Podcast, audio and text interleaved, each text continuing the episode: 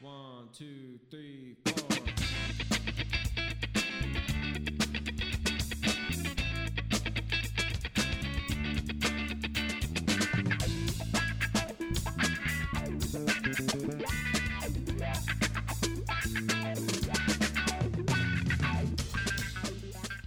All right. Hi, guys. Hey guys, We're back. welcome. welcome. Today, we're Today we're doing stop motion animation. films. Okay. animated. Oh no, stop motion animation. Yeah. Mm, okay, fuck it. Whatever. Stop motion you films, guys. you understand. All right, let's get started. and you'll understand even more after Julia kicks us off with some background stop motion I'm gonna get films. into the background of stop motion. Um, yes. So, stop motion, as you guys probably know, is an animated filmmaking technique in which a physical object is moved in small increments and photographed at every step, exhibiting independent motion or change when the series of frames is played back. And I'm going to do a brief history of stop motion in cinema, very brief, um, because this would take forever if I went really into that. Yeah, truth. So, truth. the first documented stop motion film dates back to 1898. There's no surviving recording of it. It's that old. Um, it's that old. probably the most like recognizable early stop motion is in A Trip to the Moon. Yeah, I was gonna In say. 1902. Why did Y'all this? Oh, Hugo? I'm surprised we haven't talked about a trip to the moon already. It comes up in every single like film class, any Yeah, kind of thing yep. film related. It's like a trip to the moon, That's so true. and we do a lot of history stuff. So I'm surprised we haven't Yeah. we haven't talked about it. Well, there it is. Here it is, George. Méliès. You guys seen Hugo? George. Méliès. Love that movie. Anyway, so, but the first fully animated stop motion film was called The Cameraman's Revenge, and it came out in 1912. A hit children's show series, which ran from 1957 to 1969, was The Gumby Show. Gumby. Gumby. Which I didn't realize that he was stop motion. Yeah, I look was at that fool. Oh my god. I, well, I had never actually watched it. I've I only seen him as a toy. Oh, so that As a looks silly little toy. The, the toy looks exactly how he looks in the show, which is it's- yeah. amazing. So anyway, yeah, that's a that's a big one. And then Rudolph the Red-Nosed Reindeer Oh, facts. 1964. Eat, Papa, eat. Um, okay, then we have first very big one of the sort of modern era, Nightmare Before Christmas. Came out in 1993 and started an age dominated by stop motion filmmakers Tim Burton and Henry Selick, Yes. who made James and the Giant Peach together, Corpse Bride, Coraline. Actually, I don't think Tim Burton did Henry not. Selick or Wait, Tim Burton didn't work on. no, Tim Burton didn't work on Coraline, but that's the age of movies that was Yeah, stop yeah, yeah. Um, that was sort of spearheaded by those two. So the 2000s and 2010s were great for stop motion, giving us Chicken Run. We had Wallace and Gromit, and in more recent years, Wes Anderson has been incorporating stop motion more, bringing a typically like family-friendly medium more into the adult sphere with um, Fantastic Mr. Fox and Mm. Isle of Dogs. Yes. So it's been booming in recent years. Boom, boom, boom, booming. Um, the main types of stop motion are object motion, which is moving objects like scissors or something, puppet animation, and the most common is claymation, which is Yes. building figures out of clay and wires that can be used more creatively on screen. Through stop motion, animators can just bring inanimate objects to life in a process that requires so much time. This is what blew me away. So much time and effort, creativity, and so much attention to detail. That blows me away. We talked about this. It, listen to our director's one because we talk about Fantastic Mr. Fox with Wes Anderson. Just like, especially that. That one was like crazy. But Mm-hmm. just when I watch, even when I watch cartoons, like I'll be watching SpongeBob and I'm like, this took so long to do. Yeah, it's Like, so impressive. What the fuck? it took so much artistry. That's insane. And just to have also like, because I mean, I guess with you know animation just itself, it's a lot. It's just you know 2D. But when you have to add a 3D element and Oh my slowly God. move all the pieces, Yeah. that seems like so much harder. So- even. Oh my god, I, and I'm gonna get into it. So it takes so many people to make a stop motion movie. Um, yeah, for example, some of the jobs I found that I think are interesting are there are people called riggers who use like winders and pulleys and all sorts of mechanics to help the animator propel a puppet through space. So like in um in Coraline in the garden scene, you know when flowers are like popping Mhm. up and blom- blooming, blooming. the blowing.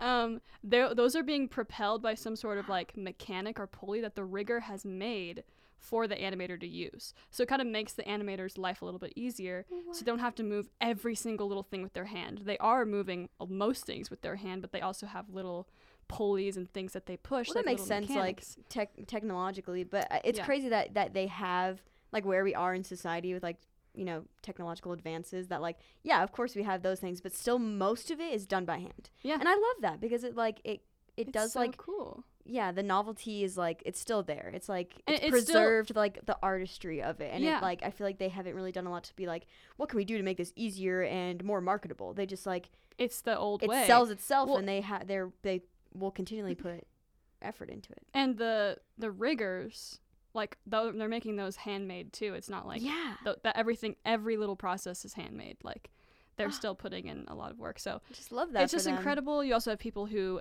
knit. I, like these are just things I didn't think about that really blow my mind. You have people who have to knit those Clothing. tiny little clothing. Little gloves and Coraline, the little mittens or whatever. Mhm. Absolutely everything you see on the screen has been like tediously crafted by hand to make this work.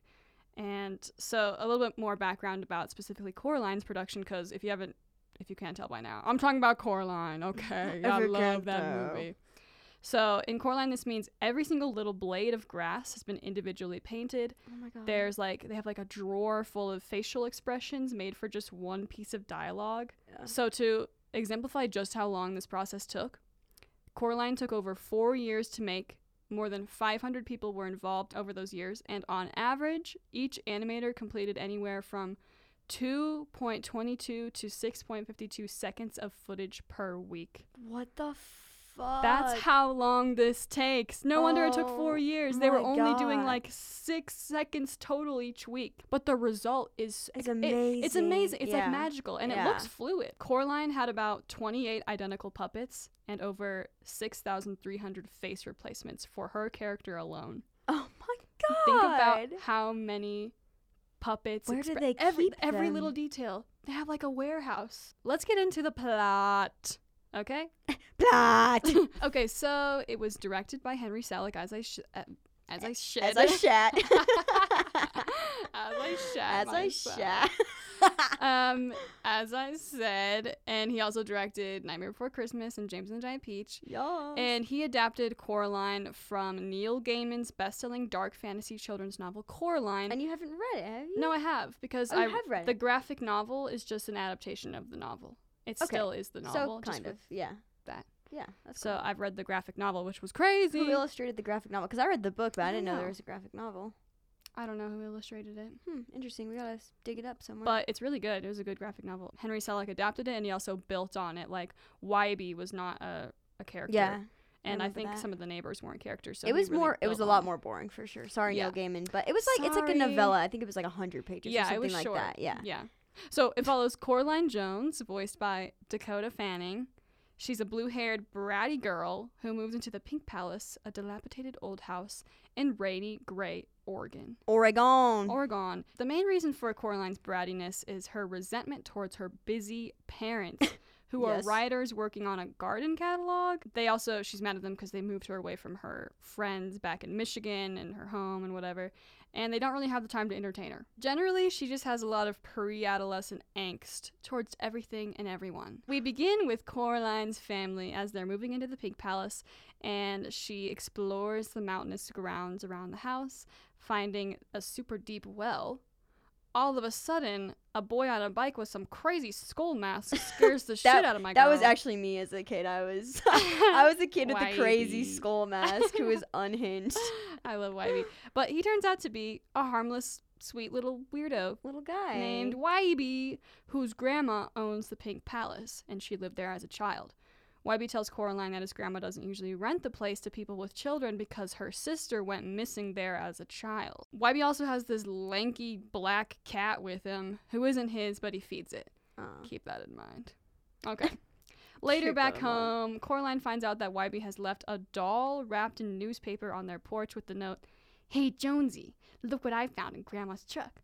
Look familiar? Wybie. Because it has the like voiceover. Wybie. Jonesy, look what I found in Grandma's trunk. Look familiar? White. Wybie. I said it just like that. And spookily, The doll looks exactly like Coraline. Bum, bum. Same blue hair, yellow rain jacket, but with eyes made of buttons. Anyway, also I think it's funny how she says she's way too old for dolls, but ends up carrying it around with her everywhere. That's what I like about her though. It's so, it's so realistic because like she is in that phase of like mm, I'm growing out of the, all this kid stuff, but you see her room and it's still all these toys and like Right. she's playing outside and like digging around in the dirt and like that kind of stuff. So it's like Exactly. I don't know. I think it's it's true to adolescence. After being bored and nagging her parents for attention, her dad tells her to take a notebook and count all the doors and windows in the house as a distraction technique because they are fed up with this girl. So she explores the creaky old Victorian house, counting everything, and she stumbles upon a tiny little door in the living room. I would lose my mind. Which has been sealed shut. Bum, bum. Uh, she begs her mom to find a key that opens the door, and she finds one um, and opens it, but it turns out to be a bricked up wall. And her mom says it must have been bricked up when they divided up the house into flats because the house is divided into three separate flats. That night, she goes to sleep, but is awoken by the sounds of a squeaking mouse in her room. I would shit my pants. Dude, I'd be freaking. Fuck no, she gets mouse way in too my excited. room. She's like, "Mouse!" One time I saw him. Well, yeah, there was a mouse in in the basement of my Uh, parents' oh, house, yeah, you're talking about that. dead on the floor, and I Dead. freaked out. Dead on the floor. dead on the floor. I was freaking out though. Like if there was one al- alive. Oh God, Remember when we saw that one at King Supers? Oh no, Safeway. guys, the Safeway You didn't see- yeah, the- Evans. Um, you heard go. it here first. Just kidding. I'm going right after this to pick up some stuff. But no, there. Yeah, I saw a mouse scurry across the floor in there. across. My jaw dropped. in a grocery store. That's, That's, pretty bad. foul. But I bet it happens a lot. Like, come on, Oh, the yeah. doors are open. Sure. Like, oh it my makes God, sense. It Yeah. makes So I, I don't put it past them. Anyway, so she, yeah. She, anyway, she hears a squeaking mouse. anyways, yeah. Um, anyways. I was flustered. and she follows it into the hall. Weirdly, I she's like so. I guess she's just so bored that she's like, "Mouse, let me chase it." well, like, when she he's has like beckoning you, do. he's like, hi. he was kind of beckoning her, and it's very like a, it's very dreamlike, you know. Yeah. Anyway, she follows it, leads it, and it leads her downstairs into the living room through the creepy little door. She opens it expecting it to be a brick wall again, but when she this time she opens it and it's a glowing tunnel and it leads to another tiny little door. When she enters, she's in a much brighter and happier version of her gray, depressing apartment. Warm tones. Warm tones. Warm tones compared to the gray, sad tones of her real apartment The drab. the drabbiness. Yeah. So she goes into the kitchen to find who she thinks is her mom Sh- making dinner in the middle of the night. Yeah, and but then her mom turns around and she has buttons for eyes. And so she explains that she's Coraline's other mother. And then she tells her to go fetch her other father for supper, dear. For supper, dear. so Coraline meets her. Coraline's confused. She's like, uh, Okay, bitch. Okay. she goes and meets her other father, who also has button eyes, and he's just like way jazzier and more fun than her real and dad. he sings a little tune Yes. by the We Might Be Giants guy. That's what Jeremy told us. oh yeah. That he wrote, and you can hear it in that song. You're like, this is We Might Be Giants. It's or a they, What is it? They might wait. We Might Be Giants. Is that the is that the name of the band? I don't know. Sing Making a up little birdhouse in your soul. Same key as birdhouse in your soul. Wow. Anyway, that's crazy. Um, yeah, he makes a little tune for her on his magical piano that plays him. It's definitely they might be giants. Make sure to edit that out. I, I think it said we might be. they might be giants. We might be giants. We might. we, we us two might be giants. So yeah, so she's like, "Damn, these other parents are super fun." And then they have this banging dinner. Um, the chandelier Mango is milkshake. yeah, the chandelier is filled with like elixirs of milkshakes, and there's a choo-choo train that delivers the gravy. It's a child's dream. It's lit. It's my dream. It's my dream. Yeah. What? I am a child, but it's my and dream too. she just she's just getting spoiled in ways her real parents never do for her. Damn. All the while, there's this kind of creepy, eerie music playing, which makes everything feel dreamlike and slightly unsettling. The soundtrack is so So good. I love it. It's so creepy. She wakes up and she's back in the real world and tells her parents about the dream. Once her par- once again her parents really don't care about it and they tell her to go tell the basement tenants Miss Spink and Forcible about it. On the way there, she realizes that she that they've received Mr. Bobinsky's mail. Mr. Bobinsky. He's the tenant who lives in the apartment above and he's this very eccentric like Russian acrobat, I guess. Who's blue? Why is he blue? And he's blue. Yeah, he's blue skin and Just a strange body shape. Bobinsky. I tell the Bobinsky. rats to play diddle dee. What does he say? but all they do is a doodle doo. Some shit like that. good. yeah, so he's training a jumping mice circus. That's that's his hobby of choice. And he gives her this cryptic warning, telling her that the mice told him to tell her, "Do not go through little door." Do you know such a thing? She's like, hmm, that's weird. How does he know about that? How do the mice know about that? But she goes on her merry way anyway, and she goes down to meet Miss Spink and Forcible, two eccentric old ladies who used to be theater stars. Yes. Now they just- basically it's Julia and I in the future. So It's just us. think about that. Yeah. Mm. now they just bicker and have like 500 Scottish Terriers, which I think is so funny. I love them. I love how when Literally us. when Coraline walks in, Miriam says, "April, I think you're being followed." Miss Spink reads her tea leaves and sees like a spooky hand reaching from the ground, and she tells Coraline she's in terrible danger. But Miss Forcible says, "I see a giraffe." They're such a funny dynamic. It's so funny. So now Coraline has had she's been given multiple signs by her crazy neighbors, but she assumes they're just crazy. So she's not really like, you know, Yeah, she's like, shut the fuck up, you yeah, old. she's not giving them credence. Yeah. But she's so depressed and unhappy with her reality that one night she intentionally leaves cheese out so Come that the mouse will come back and lead her to the other world, which she will continually return to. Dun, dun. So in the other world, she again gets spoiled by her parents, who make this beautiful garden in the shape of her face. lit. She meets an alternate version of Wybie who can't speak Some because shit. It honestly it's fucked up because she gets like annoyed with Wybie and like doesn't want to hear his voice. And they go to see this jumping mice circus put on by the other Bobinsky, which is super lit. Later she goes back to the other world and she sees this crazy like trapeze show put on by Miss Spink and Forcible. And then she also meets Wybie's black cat. And she's like, Are you the other cat? And he's like, I'm not the other anything. I'm me. So he can basically talk in the other world. And he also warns Coraline that the other mother is not as she seems. Cause he's like a he he can He like knows. sh- he is shifting between dimensions. Yeah, he's as like, like, his own. He's like following Coraline as they go between Right. both, where everyone else is like the other. you know, she's loving it here and uh, having a grand old time being spoiled. Then the other mother says, You could stay here forever if you want to. Under one condition Coraline must have buttons sewed in her eyes. Wants she, and she's like, you can have him in black is traditional, but you can have him in pink, chartreuse, vermilion. Vermilion? and I, as a kid, I was like, the fuck is vermilion? I know, I like learned colors. from Yes, me too. I learned chartreuse, Chartreuse, from that yeah. too. Yeah. Coraline is not having this. She's like, I don't want buttons sewed in my eyes. So she freaks Fuck out. no. She goes to bed, tries to, you know, just fall asleep and assumes that she'll wake up in the other world. But she does not. She wakes up and she's still there. A bitch is stuck. So she tries to escape and meet runs into the cat again, and they walk into the well, or they walk towards the. they walk into the well. They're like, goodbye. They're like, fuck, what can we do? They walk towards the well, but everything starts to disintegrate around her because the other mother only made what she thought would impress Coraline. The other mother continually gets angrier at Coraline, and then she morphs into this like seven foot tall skeleton spider like creature. fucking terrifying. It's terrifying. She throws Coraline into the hall mirror, which is like sort of a portal into this dark, scary little dungeon where the ghosts of past children who have been like hypnotized by the other mother live. They're just ghosts. But yeah, basically like imprisoned by her. Imprisoned, And yeah. like that did they did do the buttons for eyes, right? Those Yeah. are the kids that did do it. Yeah, so they they were the kids who they were also spied on through the little doll. The little doll is made in their image and then it spies on the kids, sees that they're unhappy. The other mother creates this other world for them and then they eventually like let her sew buttons in their eyes. When they do that, basically the other mother just like gets tired of them and then throws them in this dungeon. Basically like eats up their souls. Yeah, doesn't she like Takes using them for like power? Yeah, Yeah, something like that. and like, that. life. Mhm. Her life form is children's souls. Basically, it's really fucked up it's and really scary. fucked up. So, but the one way they can get their souls back is to um, get their real eyes back.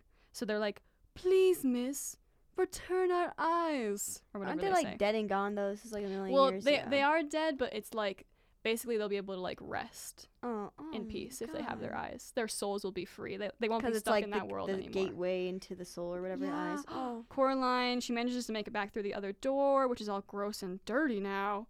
But when she gets back, she discovers that her parents are missing because the other mother has kidnapped them. this bitch is crazy. How does she have time to do all this? She's cooking. She's kidnapping. She's building a whole world. Like, honestly, girl She- boss. Girl boss. she runs the show too because the husband is just like her, her subservient pawn, little yeah. pawn, which is kind of sad. yeah. But she's running everything. Then she has to go on this long. She has basically she has to go back to save her parents, and she says to the cat, "I have to go back." oh my god, she says it's so funny. It's like so Minnesotan. She's like, I can't. Or no, she's from Michigan, Michigan, isn't she? yeah. Oh well. That's Still- basically the same still thing. Still yeah. Midwest accent. She's like, I have to go back. I'm like, what the fuck? so funny. They're like, you really gotta amp it up for this this dialogue. Just that one part. yeah, what the fuck? Um, so basically, she has to go through. She has to go back through the little door with the help of the cat and find the children's eyes, which are hidden in the three wonders made for Coraline. So, the garden, the Mr. Bobinsky circus, and the theater downstairs. This is the nightmare material that scarred an entire Mhm. generation right here No, when she's literally. going through these little scenes. And Jump scares for days. Oh my god, yeah, because Yeah. all the all the neighbors and people have been transformed into these like super creepy villains Mr. that are the- trying to kill her. For some reason, the, the Bobinsky one is like so scary. That one is like I don't know why he's like, oh, why. his voice is all Um, fucked oh, yeah, his- up. his he's flopping around. scary. It's so scary. and the music is just yeah, really yeah, creepy. yeah, yeah. She makes it back. I'm not gonna go into the whole spiderweb thing, Yeah, but you know, her parents are fine. They have no memory of what happened, but they're fine. They're like, you dumb bitch. What are you talking like, about? "What the fuck's wrong Get with a you?" grip. She thinks everything's well, but then she has a dream where the ghost children come to her and they're finally at rest. They're in heaven. Great. But they're like, You're in terrible danger, miss. So she has to go to the well. Why they be calling her Miss? I don't know. They're like very They're polite. like the same. They're super polite. So she has to throw the key in the well so that no one can ever enter the, you know, other place again. yeah. Um, but little did she know that when she was escaping the other mother, her hand like disconnected in the door. Her creepy skeletal like needle hand fell off in the door, and it's now it's in the real world It's scurrying around. and it's, scurrying hurrying. around and it as she's like going to the well her disembodied hand comes up and tries to you know drag her drag coraline into the well so then my man Wybie rolls up King. saves the day again proving that he did believe her and he was a true friend Ugh, Slay. And, And so she they was like, to- all I wanted was you to shut up. yeah she was being a bitch to him but then afterwards she learns her lesson Yes. so they fight the hand and then throw it into the well. And all is well. And then we end with the neighbors and friends all together, including Wybie and his grandma, having a little garden party. And Dude. Coraline is a changed girl. I'm Coraline Jones. I'm Coraline Jones. I've got so much to tell you. so she has way more appreciation and respect for Wybie the cat, her parents, her life, her wacky little neighbors. And that's basically the moral of the story is to be careful what you wish for and be grateful for what you have. yes. So obviously it takes like lots of classic fairy tale elements, um, which fairy tales are dark, so it makes sense why Mhm. this is kind of dark. The Grimm brothers. Yeah, that's what Selick Selick described it as a blending between Alice in Wonderland and a Grimm's fairy tale, Yeah. which is so true. Perfect. So let's get into the legacy. This will be quick.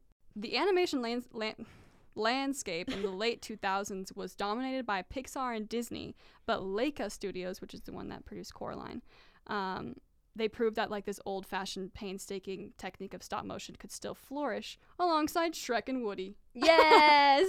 Because even though there had been some like stop motion hits in the past, like you know, Nightmare Before Christmas and whatever, they took so long to animate, so studios were like reluctant to get on board. yeah. And Because also they're just about money. They're like, let's do it fast and let's, you know, exactly assembly line right. forward. Also, because the storyline was so scary, they didn't think it would be good for children. But Selick said it's for brave children of all ages, Oof. which I think is sweet because it's about bravery. It's, like, it's about Yeah, uh, like a courage brave, and- intelligent yeah. girl who has to. No, like, because I was remember when we were watching. We literally watched this the other day, but I was like, she is brave. Like I would be. I'd be like, super fuck that. I'd be trying to run away, like lock the door and like not have to deal with That's it. But like truth. she is going. She's like, okay, I'll make a fucking deal with you, other mother. Like she's like, oh my She's god, she's yeah. smart and she's brave. I'm like, dude, That's Wow. why, because like, yeah, it is scary and it did like scar a whole generation, but I think everybody still enjoys it. Like everybody who watched it still I, likes s- it. I wouldn't say we're scarred by it. I, I think scarred. it like brought those kids, those weird kids that liked horror and like spooky stuff like well, us. yeah, We love that shit. We ate that shit right. up. Well, it shows how like studios don't have to like condescend to kids. They don't need to make something super lighthearted. Like kids like a little bit of a scare too. yeah. It was very well received critically. It was nominated for best animated feature, but lost to Up, which I was like, tough competition because there's a lot of really good Oh, Up- animated movies Up out is good. Yeah. at that time. It also did pretty well financially, it grossed over 124 million worldwide, making it the third highest grossing stop motion film of all time I- after Chicken Run and Wallace and Gromit. Chicken so Run. Chicken Chicken Run is even bigger. I love chicken. and of course, it's remained a cult favorite. I so guys, I loved Coraline so much. I was so obsessed with it that I got my hair cut like her. I wanted to dye it blue, but my mom was like, No, Girl, no, that's this too is far. too much. "That's too far."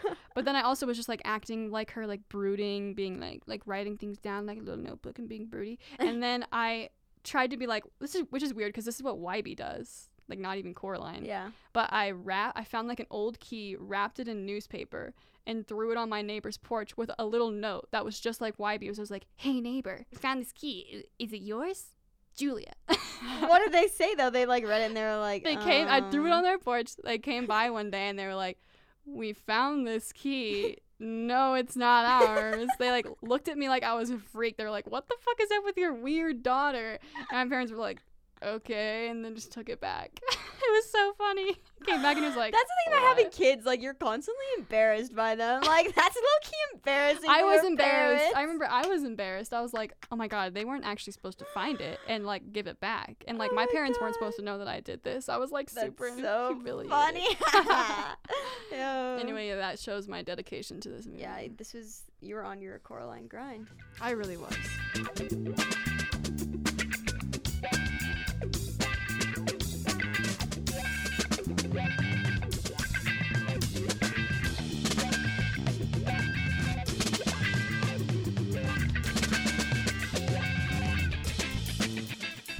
We've alluded to it, but the movie I'm doing today is James and the Giant Peach. I forgot about it in like till recently when we watched it. and We were like, why did we think of that? Why were we like James and the Giant Peach? I don't know because it's so. It's so good, Freaky. honestly. Okay, Yeah. anyways. So, James and the Giant Peach is a 1996 live action and claymation movie directed by Henry Selick and produced by Tim Burton. So, we got our man's Henry Teams. Just loaded on this episode. This is d- dedicated Yeah. to you, Henry Selick. but yeah, as you know, they worked on Nightmare Before Christmas together. Yada, yada, yada, we, we discussed. Um, it's based on the book by Roald Dahl, and the screenplay was written by Karey Kirkpatrick, Jonathan Roberts, and Steve Bloom. Hmm. All right, let's get into this plot summary. Um, I did it all from memory and slight clips because we watched it recently, but that was like about two months ago. Yeah. So I just went into the depths of my memory. The movie begins with an idyllic family at the beach. They're looking up at the clouds. It's a it's a weird vibe already from the beginning. Like this, the, Yeah. the scene setting is like strange. The beach is like not quite a beach. Like you can tell they're not on a beach, but it's very like dream like and like Very dreamlike. weird. A lot like Coraline in that way, where it's Yeah. like well, something's not quite right. They're looking up at the clouds, talking about the shapes that they see in them, and James is all like, "Look, that one looks like a train engine." They're like so fucking British. I'm like, okay, bro. Um, but all of a sudden a storm kicks in, and you know this isn't very like this isn't explained very well in the movie. There's a lot of things like that that just aren't explained very well. Um, but a giant rhinoceros in the sky comes and sweeps up James's parents. Um, I guess like kills them. Not explained very well, but they're gone. They're dead from the rhino. Um, and I think that's supposed to be like a metaphor or something, you know, just like kid stuff of like his parents died and they told him it was a rhinoceros in the sky, or like he has some traumatic. Right. He, it's, it's a coping mechanism for his trauma or something. For sure. So, anyways, James is now an orphaned child living with his aunts Spiker and Sponge. Um, they're even scarier than the rhinoceros. They are terrifying. Spiker is like a like coked up like Jane Lynch. Like she's scary, is she not? Anyways, his bitch aunts are like freaking out one night about. this is my summary. Freaking out about a spider in their house. So James picks it up. He's like, "Oh my god, guys!" He picks it up and he whisks it away, frees it outside. And while he's out there, he's just taking a little stroll. And another unexplained element appears. Some random guy with weird like oh yeah, that was Civil weird. War era like like garb. You know what I'm saying? Yeah, he has like yeah. the patches. It looks like he's in like some type of like big band, like marching band type thing. You know what I'm Mhm. saying? It's really weird. Um, but he just goes up to him. He's like, James, I have this gift for you. Like just some random fucking guy. I don't know. And he gives him these things called magical crocodile tongues. Mm. Also unexplained. they look like fusilli pasta. If you ask me. no, literally, they're like tiny little glow worms. They're like green. They look like fusilli pasta. They're like tiny little green They're like radioactive fusilli No, pasta. Yeah, literally, literally. And so he gives him this like in his hands, but this this motherfucker drops them. Like they, well, I mean they're bouncing around, so like I get Right, it. And they're jump, come out of his hand, and they like go towards this big tree. Um, so big L for him. But anyways, his aunts come outside and they're like, "Get back to work!" Like making him do chores and shit, and like basically be their slave. But as he's walking away, he sees a little peach growing on the tree, and it's getting bigger and bigger and bigger And bigger and, and the ants are like hold the fuck up so this basically the peach just gets to like an enormous size Right. Um and the ants see it and are hyped because they they look at it and they see dollar dollar bills dollar signs everywhere Mhm. so they basically set up shop and kind of make it as like a tourist attraction where people are coming in to pay to see the peach which like you know baller move if they weren't such Yeah, it's, it's a giant peach. yeah I mean, like shit. come come and Come take a look and take, a, look smell at it. Get a cop a feel. that night, the ants are just basking in their success. They're like eating their little dinner, drinking their wine. Um, but they send James home. James home. James to bed with no dinner. No reason why. They just fucking hate They are like abusive. Someone Yeah. called child services. I'm saying CPS, where you at? Okay, so he goes to his room and he starts to do some arts and crafts. He makes a little lantern out of a popcorn bag and draws a little picture of him flying to New York. and he's singing that little it. song. and he's singing a little song. Um, 'Cause that's his like, parents were- I am James or something. it's pretty off key. It's it's kind of embarrassing to watch, but because like, the, his him and his parents were like gonna move to New York. yeah, that right? was like their dream, Yeah. and that was And then like, they yeah, and then they died by the rhino. So that's kind of sad. sad. Um, but yeah, he's also revisited by the little spider that that he whisked away, and he just sets her up on a little web, and they're like pals. Yeah. Um, in the middle of the night, though, James decides to go out and check on the peach on his lonesome. Probably because he's hungry as fuck, going to bed without dinner. oh he's my like, god. Yeah. he's like catching a whiff. He's like, God Mm, damn! He gets up. Like peach. yeah, he gets up and he's like, let me check this shit out. Um, so he's sniffing the peach, he's salivating, and then he just digs in. You know, he's like, mm, let me get a, ah, let me get a taste of that peach. But right where the spot where he dug out, uh, this is just does not make sense because if you think about how big this peach is, mo- most of it is peach. is peach. flesh, Yes. if you will. So he takes like a tiny little bit of it and eats it, but where he took that bite, like there's a like a giant, yeah, perfect hole leading in, and it's like glowing green out. hole. Coraline. Yeah. Kind of Wow. similar vibes. But Weird. what's even more like Coraline is James then enters into the hole of the peach, Right. and it's very similar to that like tunnel feel of yeah, Coraline. yeah. But as he's entering, so everything up until this point is live action. As he's entering into the peach, everything he's transforming into a claymation version of himself. yeah, He enters into the peach, so cool. um, and when he's inside, he finds several human-sized anthropomorphic. Did I say that right? Anthropomorphic. That yeah, right? Invertebrates, invertebrates. bugs, if you will. so insects. um, we got these. These are also now everything up until this point is um, claymation within the peach. Yeah. We got Mr. Grasshopper, Mr. Centipede, Mrs. Spider, Mr. Earthworm, Miss Ladybug, and Miss Glowworm, and they all slay. Fun fact: the the centipede is voiced by Richard Dreyfuss, who played Hooper in Jaws. Um, and then of course the spider is Susan Sarandon.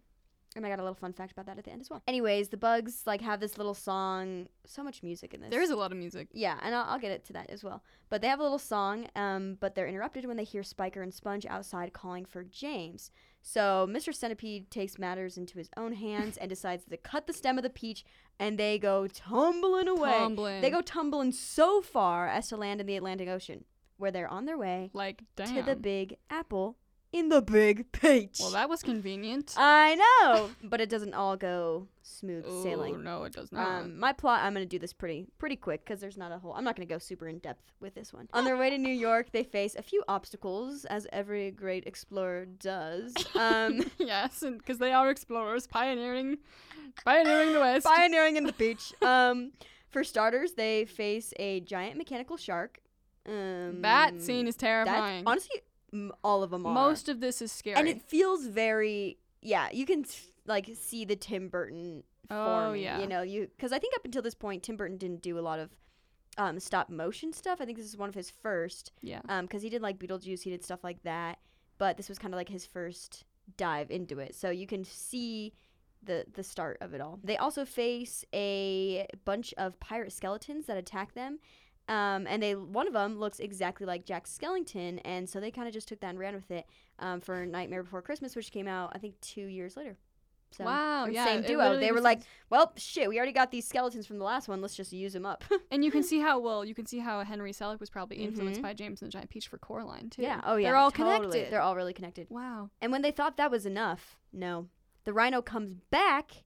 This bitch. Like, you already killed his parents, and you're to come back and try to kill Mhm. him and his bug friends? Literally. Bitch. Come so on. he comes back. Bitch. that rhino? Bitch.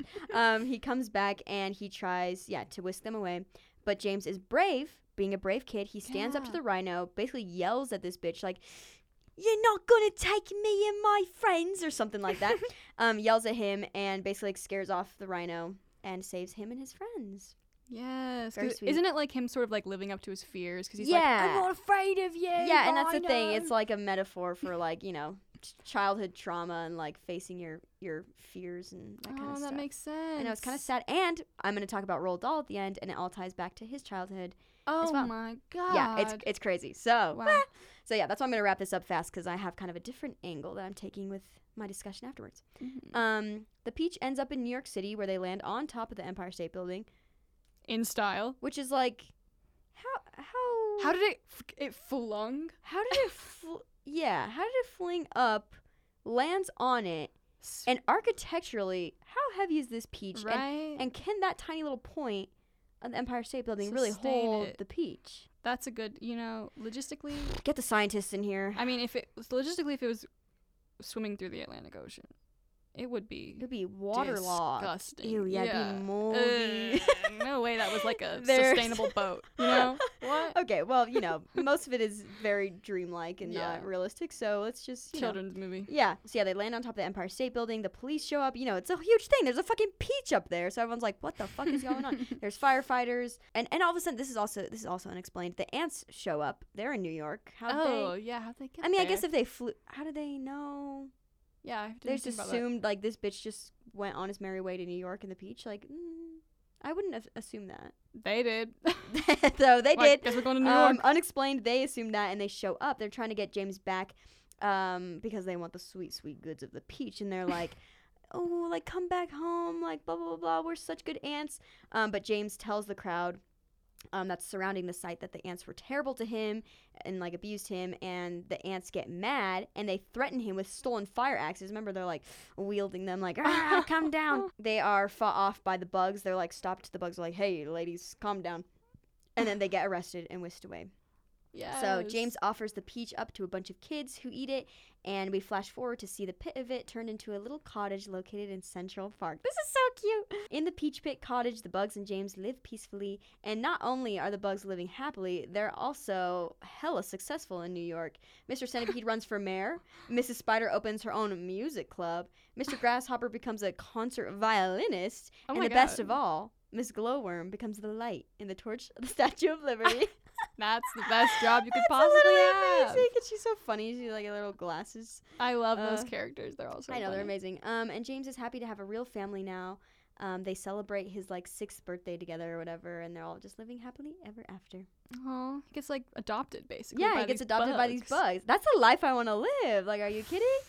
in New Bugs. York. See, a lot of weird things with Coraline, like the bug thing. Mm-hmm. There's that same like you know w- wishing for a different life, that kind of thing. But in this case, it was like escaping his horrible like conditions and like using his Right, right. imagination to cope with all the horrible stuff in his life. So, want some fun little facts about the movie? Yeah. Okay, here's some. The movie was done in both live action and stop motion to cut down costs because it took 12 years to make to like get approved because they just like didn't know if it was fit as like a kids movie and Roald. Dahl just believed that it would like never happen. Oh.